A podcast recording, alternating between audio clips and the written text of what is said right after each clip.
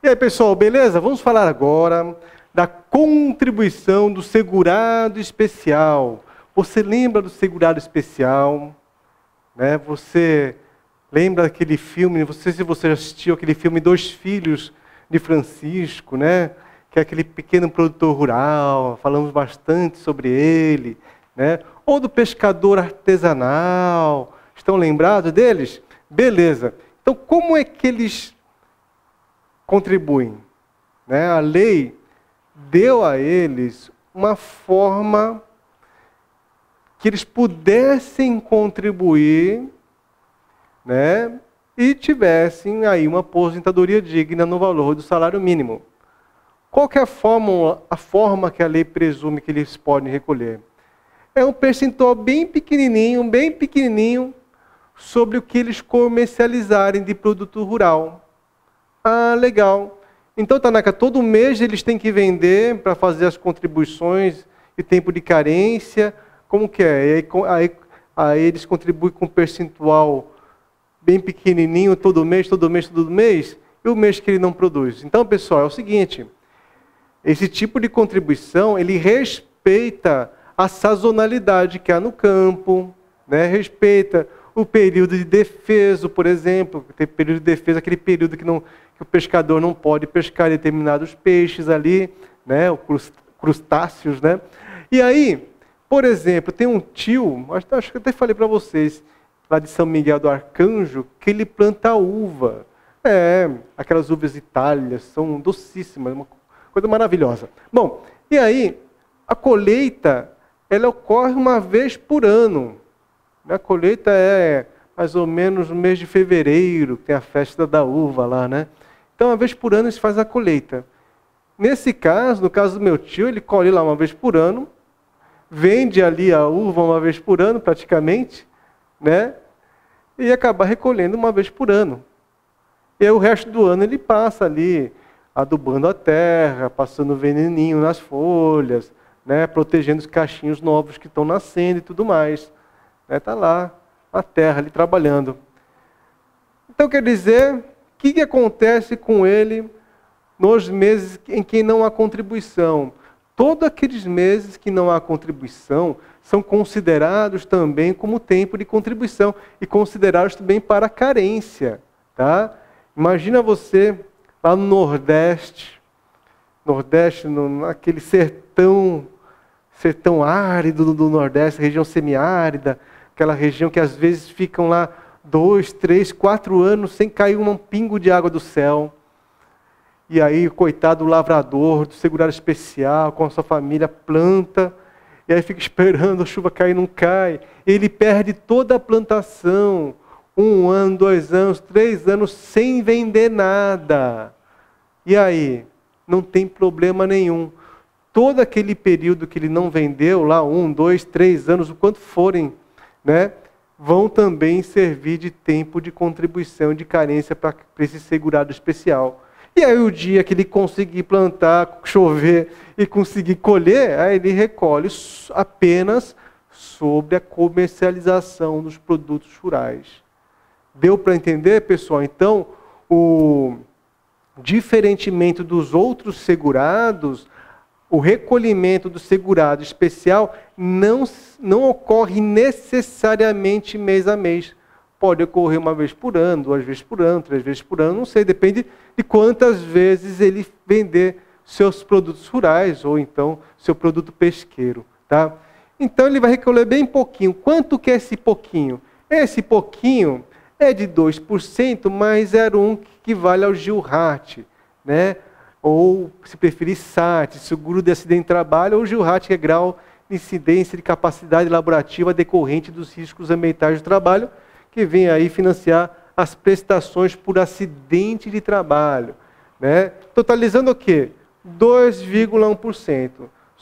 Também temos o Senar, só que o Senar a gente não vai comentar aqui porque não é contribuição previdenciária, mas tem o Senar que é 2,25%. Tá? Bom, então ele vai recolher 2,1% sobre o que? Sobre a receita bruta. Ó.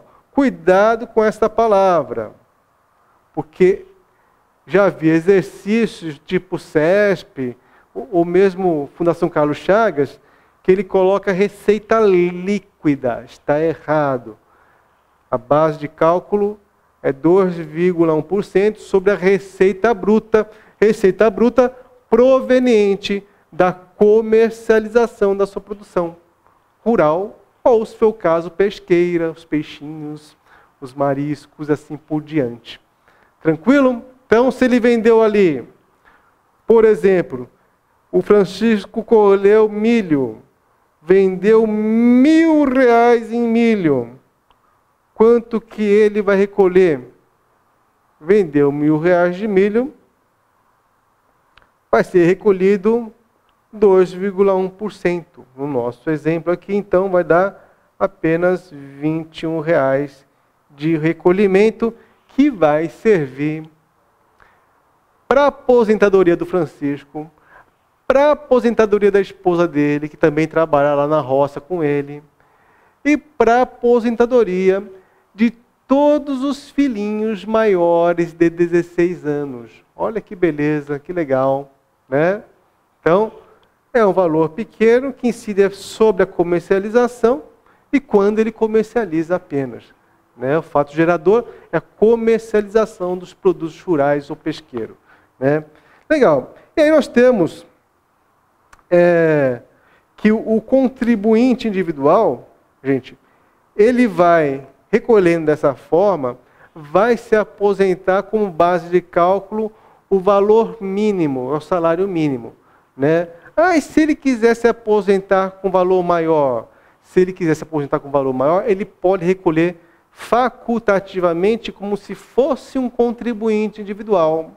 Outro detalhe, essa forma de recolhimento só não, não permite ao segurado especial se aposentar por tempo de contribuição. Então, se ele quiser se aposentar por tempo de contribuição, ele também pode recolher facultativamente como um contribuinte individual. Né? Se quiser, obviamente. Né? Ah, então quer dizer que ele vira contribuinte individual, ele vira facultativo, ele vira o quê? Gente, ele continua na qualidade de segurado especial, tá? Mesmo que ele faça essas contribuições facultativas como se fosse um contribuinte individual. Tranquilo? Legal.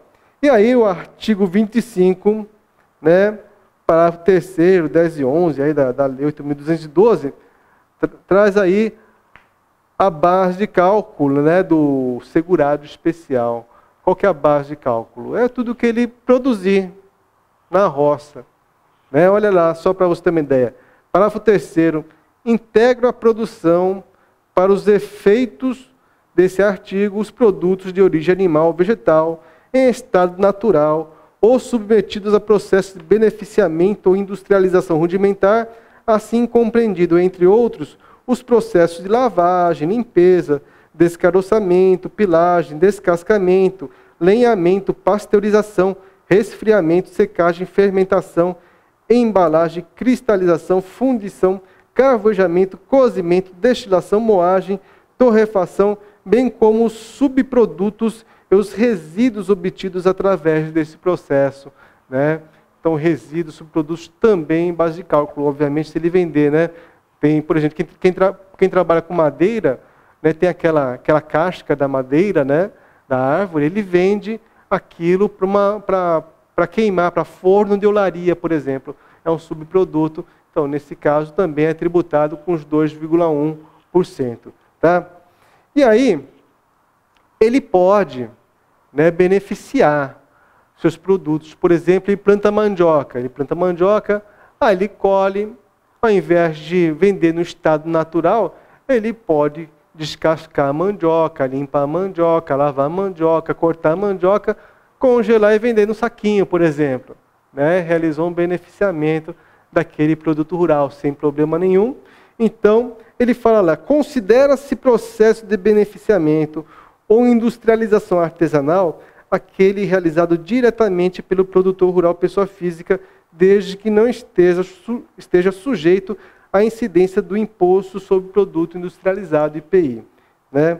Beleza. E o parágrafo 10 diz ali, integra a receita bruta, integra a receita bruta, e que trata esse artigo, além dos valores decorrentes da comercialização da produção, relativo aos produtos a que se refere o parágrafo 3 desse artigo, a receita proveniente.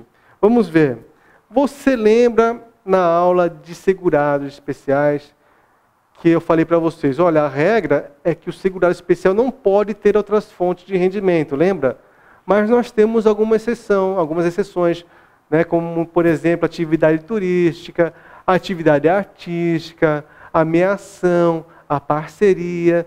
Então, tudo que ele conseguir de grana, de dinheiro, referente a essas atividades que ele pode exercer e não descaracteriza como segurado especial, ele tem que contribuir né, também no percentual de 2,1%.